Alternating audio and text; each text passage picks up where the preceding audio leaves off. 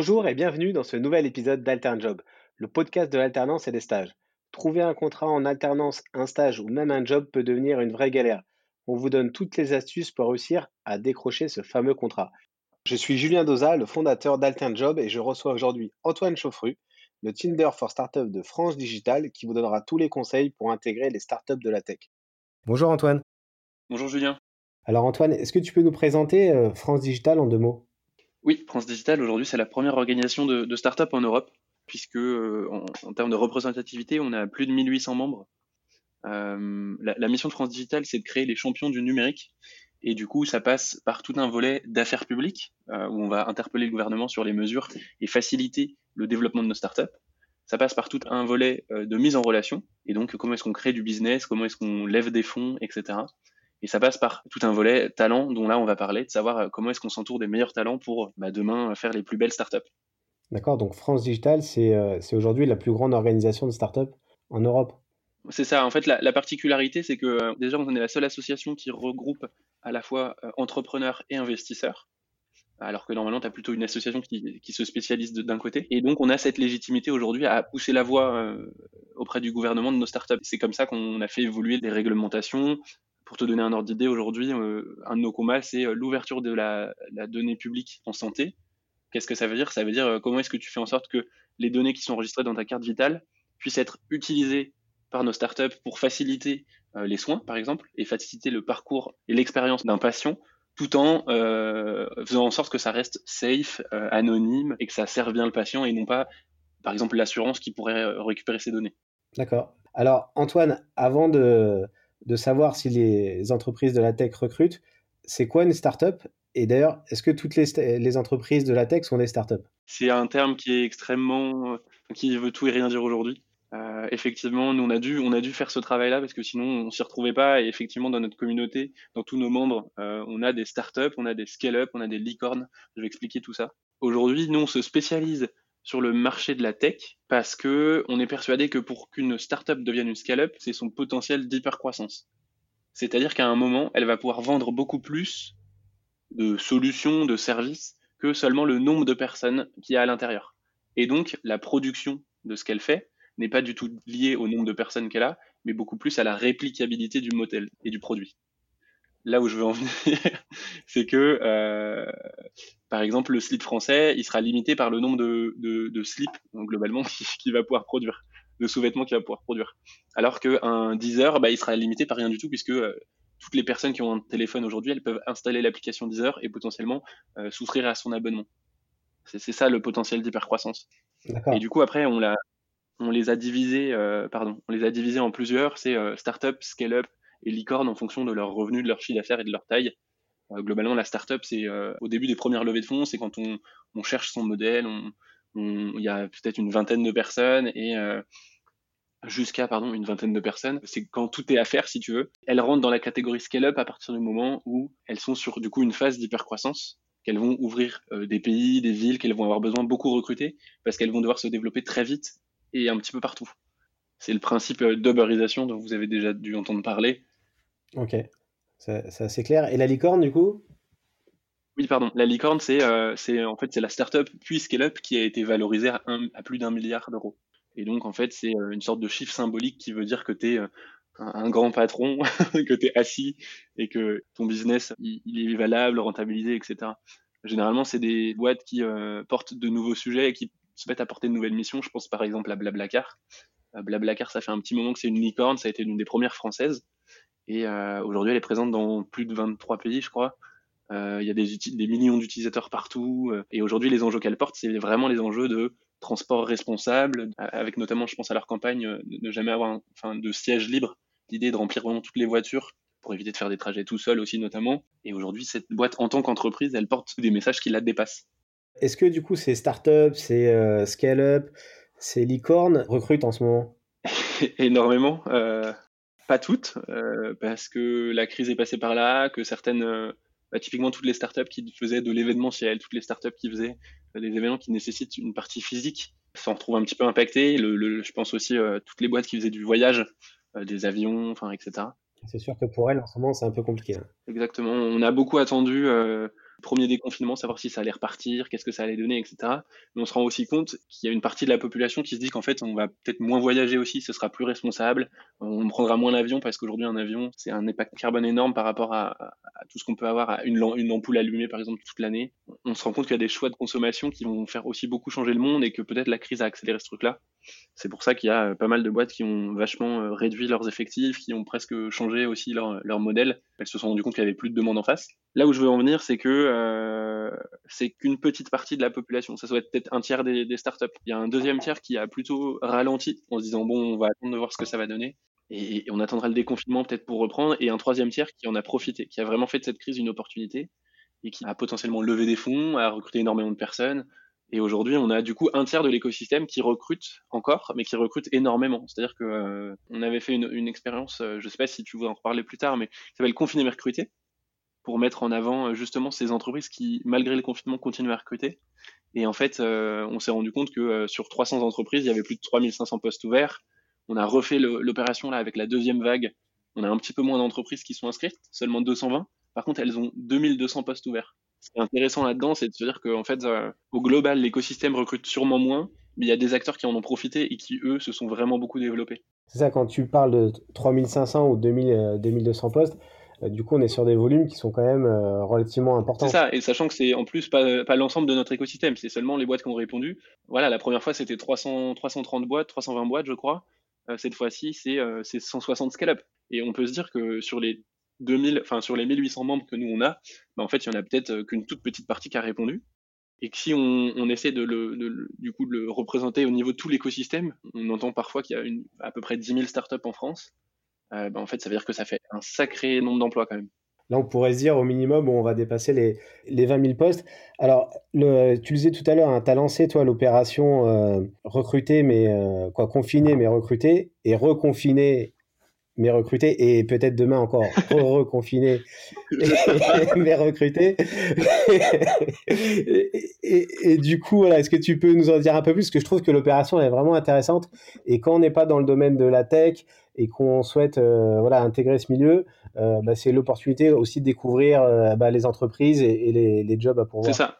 En fait, c'est venu d'une initiative américaine. Au moment de la crise, ils sont, on a la chance en France d'avoir l'emploi un petit peu plus protégé euh, que de l'autre côté de l'Atlantique. Et du coup, euh, il y a des très grosses entreprises qui se sont séparées de, très beaux profils. Et donc, il y avait euh, cette demande des très beaux profils de savoir, OK, où est-ce qu'on en est, quelles entreprises continuent à recruter? Et qu'est-ce que je peux faire? Je sors de Uber, bah, où est-ce que je vais? Euh, et, nous, on a vu ça avec un peu de recul en France. On s'est dit, OK, qu'est-ce qu'on peut faire, à quoi ça ressemble chez nous, etc. Et en fait, on s'est rendu compte que le vrai besoin, il était non pas forcément sur ces gens-là qui partaient, puisqu'en France, les gens ne partaient pas, mais il était vraiment d'essayer de comprendre, OK, où est-ce qu'on en est et quels sont les recrutements à venir. Et donc, on a essayé de faire un recensement de tous les jobs qu'on pouvait trouver. Et donc, nous, on, est, on a fait passer ce message haut et fort à tous nos fonds d'investissement, à toutes nos startups. On a essayé de le partager de partout, notamment sur LinkedIn. Ça a extrêmement bien marché. De dire, OK, comment est-ce que euh, la tech, les startups réagissent à cette crise? Est-ce qu'il y en a qui continuent à recruter? Et si c'est le cas, combien, quel poste, comment est-ce qu'on peut vous aider et comment est-ce qu'on peut vous mettre en avant pour être visible du grand public, visible de tous les gens qui pourraient rechercher un poste? Pour te donner un ordre d'idée, en face, on avait la première fois euh, plus de 3500 personnes qui sont inscrites, 3500 demandeurs d'emploi, stage, alternance et premier emploi et même plus tard, et qui du coup euh, ont pu euh, se connecter à ces opportunités, ont pu rencontrer des recruteurs et, certaines ont, mené à des recrutements. D'accord, donc c'est vraiment sur à la fois c'est sur tout type de poste, hein, donc comme tu disais, ça peut être des stages, ça peut être de l'alternance, ça peut être du CDD, ça peut être du CDI. Ouais, ouais, c'est ça. souvent, c'est fonction aussi de la maturité de l'entreprise. C'est-à-dire qu'une euh, boîte qui vient de lever 100 millions, théoriquement, elle, aura plus tendance à, s'entourer de profils un peu plus seniors, profils qui ont déjà l'expertise et qui vont lui apporter une brique en plus. Euh, chose que les, les jeunes startups, euh, les jeunes pousses au début qui n'ont pas forcément encore levé ou qui viennent de lever, vont être plutôt dans vraiment une logique d'économie et donc vont s'entourer de personnes plus jeunes qui vont pouvoir très rapidement monter en compétences et avoir des responsabilités super intéressantes pour un stage, pour une alternance, etc.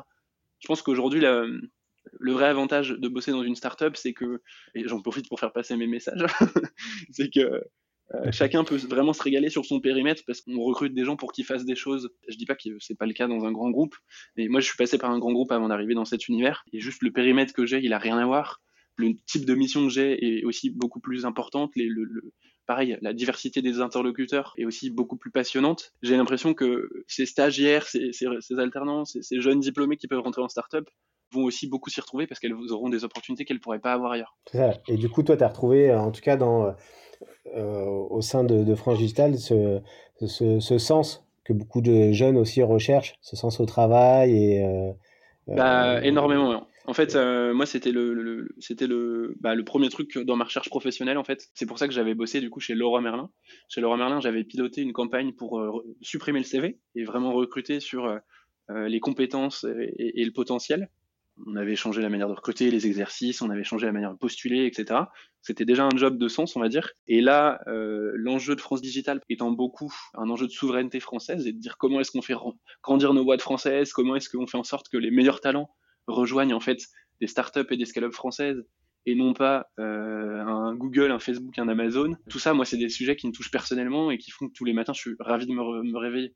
Je pense que c'est quelque chose qu'on retrouve beaucoup dans l'écosystème et une demande qui effectivement matche bien euh, tous ces profils un peu plus jeunes qui cherchent avant tout du sens. Comment s'y retrouver un petit peu euh, au niveau des postes? Parce que c'est vrai que les, les, startups, là, les, licornes, les scale-up, ils ont un peu réinventé en fait les titres des jobs et on a du mal à s'y retrouver parce que moi j'avais noté quelques postes euh, type euh, Customer Success, Gros Squad, SDR, Traffic Manager, React Native et du coup euh, moi je recherche juste un poste de commercial ou je cherche un poste de chargé de recrutement ou chargé de communication mais ça correspond pas forcément à l'intitulé que je peux avoir quand je sors de ma formation. C'est clair, c'est clair. Alors ce, ce phénomène il s'explique par un peu l'internationalisation des profils et des startups. Comme la, à nouveau la Silicon Valley était en avance sur nous, on a un petit peu copié les, codes, on a retrouvé les, mêmes modèles de fonctionnement et, nous, on a voulu s'entourer d'acteurs qui, pour le coup, pouvaient avoir une expérience internationale. Qu'est-ce que fait la Silicon Valley? Qu'est-ce que font les GAFAM? Et en quoi est-ce qu'on peut le mettre en place dans nos startups? Si en plus c'était plutôt stylé. euh, et, et c'est ce qui a donné, euh, enfin, origine, enfin, c'est l'origine voilà de ce mouvement, de cette manière de faire. Ça s'est de plus en plus spécialisé pour deux raisons.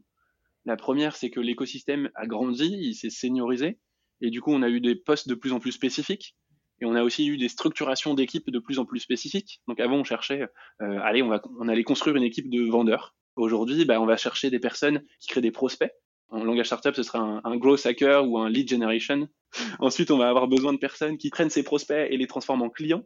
Et donc là, ça va être le SDR, le BDR pour Sales Development Representative ou Business Development Representative. Et ensuite, on va avoir des personnes qui gèrent ces clients, euh, des account managers, des customer success, et dont le métier est vraiment de faire de la gestion grand compte ou alors euh, du service client. Quoi. Je pense que le gros sujet, c'est pas forcément aujourd'hui de s'arrêter à l'intitulé de poste, parce que, et ça amène au deuxième point, je vous disais, il y a deux points. Le deuxième sujet, c'est de se dire que quelqu'un qui va se retrouver dans la fiche de poste, qui va se retrouver dans les missions et qui arrive à un petit peu démêler du vrai du faux, bah en fait cette personne, elle, a déjà la connaissance de l'écosystème, elle a déjà la connaissance du fonctionnement startup et du coup elle va s'y retrouver plus facilement. Bah, en fait c'est sûrement vrai, mais c'est une, mauvaise façon de penser parce que ça s'écarte de tout un tas de candidats qui seraient intéressants, qui seraient pertinents et qui pour autant n'ont pas forcément les codes. Bah, là où je voulais en venir, c'est que de temps en temps il faut passer un petit peu ce truc là. Il faut essayer de de voilà d'avoir un, regard, enfin un peu une prise de recul et peut-être un regard critique sur ce langage qui est vachement clivant, qui renferme, alors que derrière les compétences attendues sont des sont très souvent des soft skills, donc des compétences plutôt comportementales. Quelqu'un qui a fait euh, toute son année du service client, ben en fait, il sera sûrement aussi bon qu'un customer success, ou voire meilleur en approche client, en, en écoute, en empathie, euh, en compréhension des besoins que euh, bah, quelqu'un qui sort d'école et qui, oui, connaît le langage startup, peut-être connaît la tech, est très intéressé, mais qui n'a pas du tout d'expérience. Pareil, quelqu'un qui a fait un, BTS Tech de Co, il sera sûrement très bon euh, en tant qu'un vendeur, si vous voulez, vraiment à essayer de, transformer des prospects en clients. Il sera sûrement aussi bon que quelqu'un qui sort d'école de commerce, par exemple, et qui euh, a fait un stage en startup, quoi. C'est pour ça que du coup on trouvait que c'était intéressant de faire cette émission pour vraiment aussi euh, euh, vulgariser davantage l'environnement et, euh, et, en tout cas permettre à nos auditeurs de découvrir cet environnement si c'est pas déjà le cas.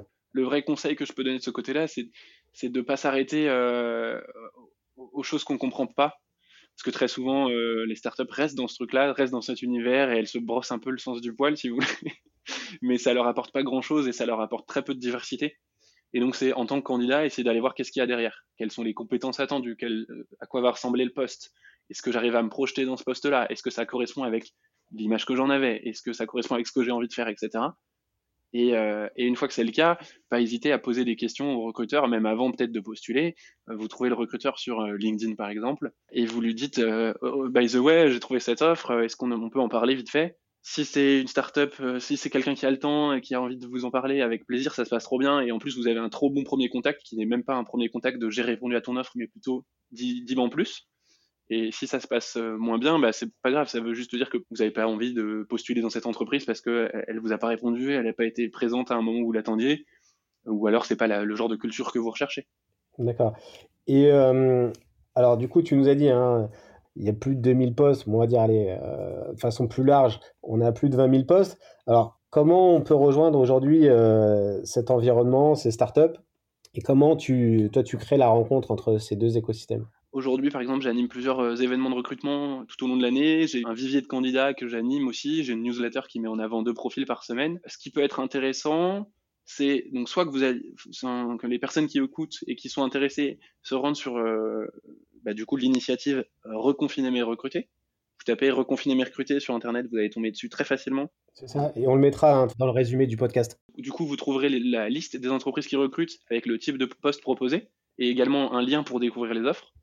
Ou sinon, vous pouvez aussi partager votre profil et, espérer être contacté directement par les entreprises et les entrepreneurs qui vont avoir des besoins en interne et qui vont pouvoir se servir de vos profils, vous contacter en direct. La deuxième option, c'est de se balader en startup forcément sur des, des job boards spécialisés.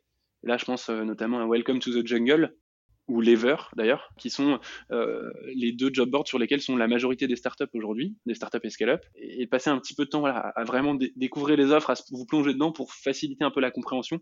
Euh, ce que vous pouvez faire aussi, et moi souvent c'est un, un tip que je donne notamment à mes potes qui comprennent pas grand-chose aux startups, d'aller sur un sur Illinois. Illinois, euh, c'est un cabinet de recrutement pour startups qui ont fait un test, une sorte de test de, de, quel serait le, le perfect job pour vous en startup et qui du coup, par six questions, c'est extrêmement rapide, par six questions, vous amène à une offre d'emploi type, on va dire, un profil type, en disant, bah ok, ce job, c'est ça, ça, ça, ce que ça va vous demander comme compétence, c'est ça, votre quotidien, ça va ressembler à ça, ça serait intéressant d'aller voir de ce côté-là. Et après, ils vous mettent aussi en lien deux autres jobs qui pourraient correspondre aussi à votre profil et que vous auriez intérêt à, creuser. Et donc, en fait, ça, ça permet un peu de casser ces codes-là, ça vous donne les clés de lecture. En principe, ça donne à tout le monde la possibilité de se trouver et de se, retrouver dans un job de start-up.